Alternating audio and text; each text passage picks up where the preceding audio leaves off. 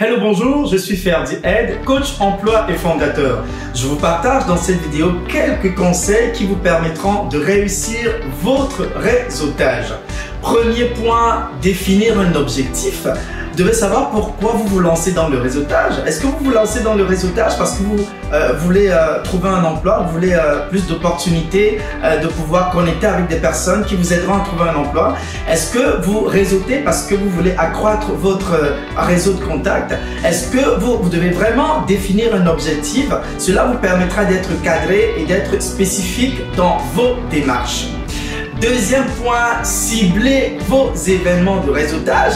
Vous ne pouvez pas être éparpillé, vous ne pouvez pas être partout. Vous devez cibler les événements de réseautage auxquels vous partez.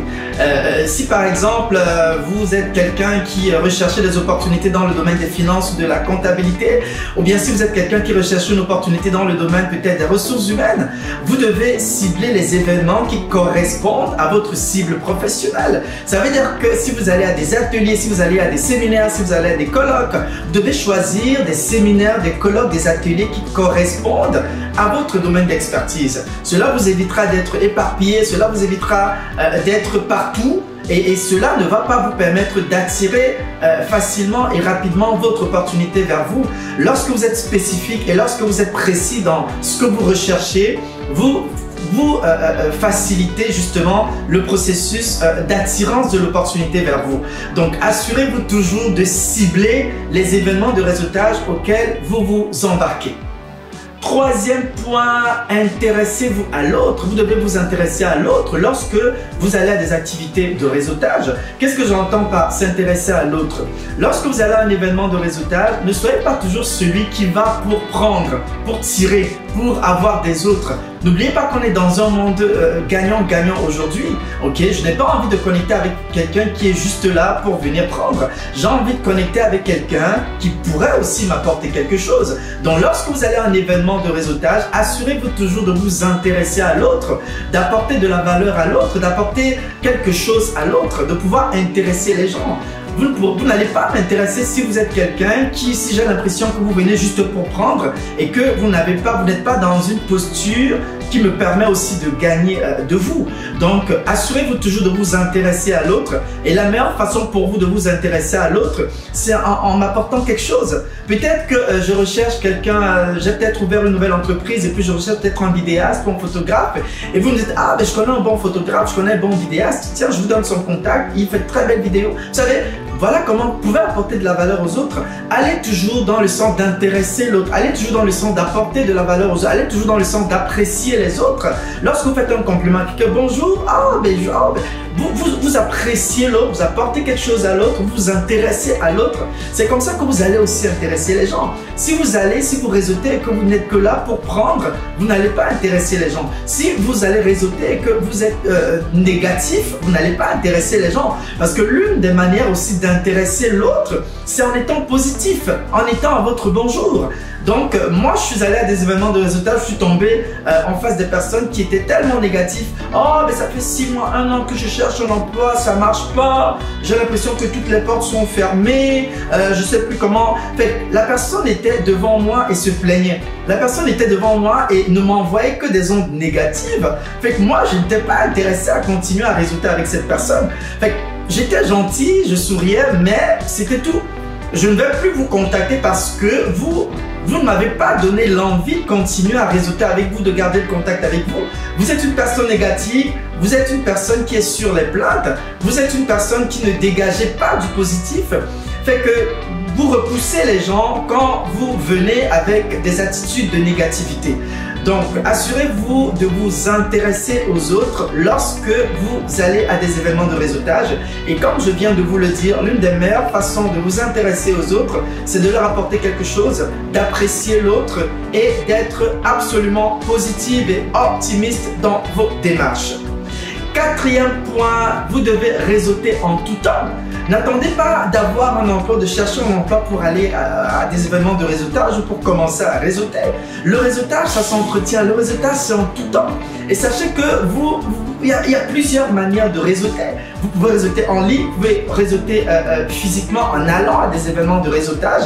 Aujourd'hui, on est dans un monde digital.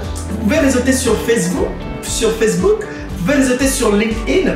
Mais il y a une manière de le faire. Vous devez être professionnel dans votre démarche. Vous devez être euh, très, vous devez être vraiment attentionné lorsque vous vous engagez dans un processus de réseautage tant en ligne que euh, euh, physiquement. Donc réseauter en tout temps, le réseautage c'est quelque chose qui se fait euh, tous les jours, dans la vie de tout le temps.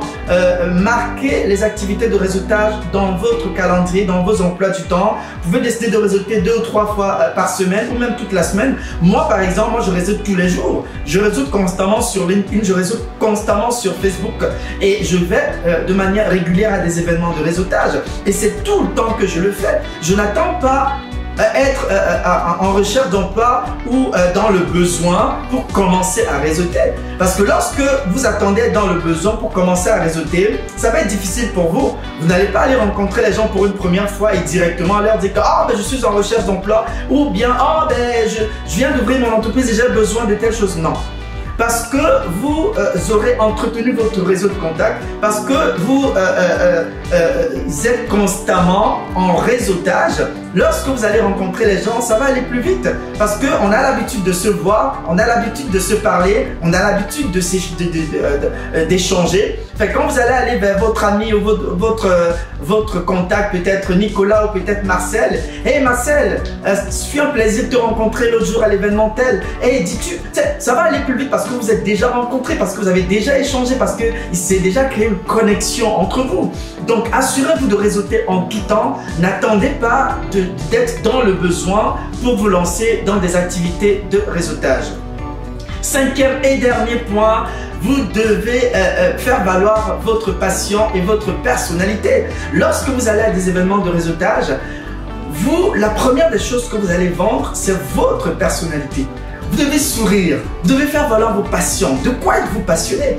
Lorsque je vais à des événements de réseautage, moi je parle de mes passions, de, je parle de ce que j'aime faire. Je parle de, de, de, de, ce pour, pour, des choses pour lesquelles j'ai un intérêt fort. Ok, je montre ma motivation, je montre mon enthousiasme, je me montre à mon bonjour.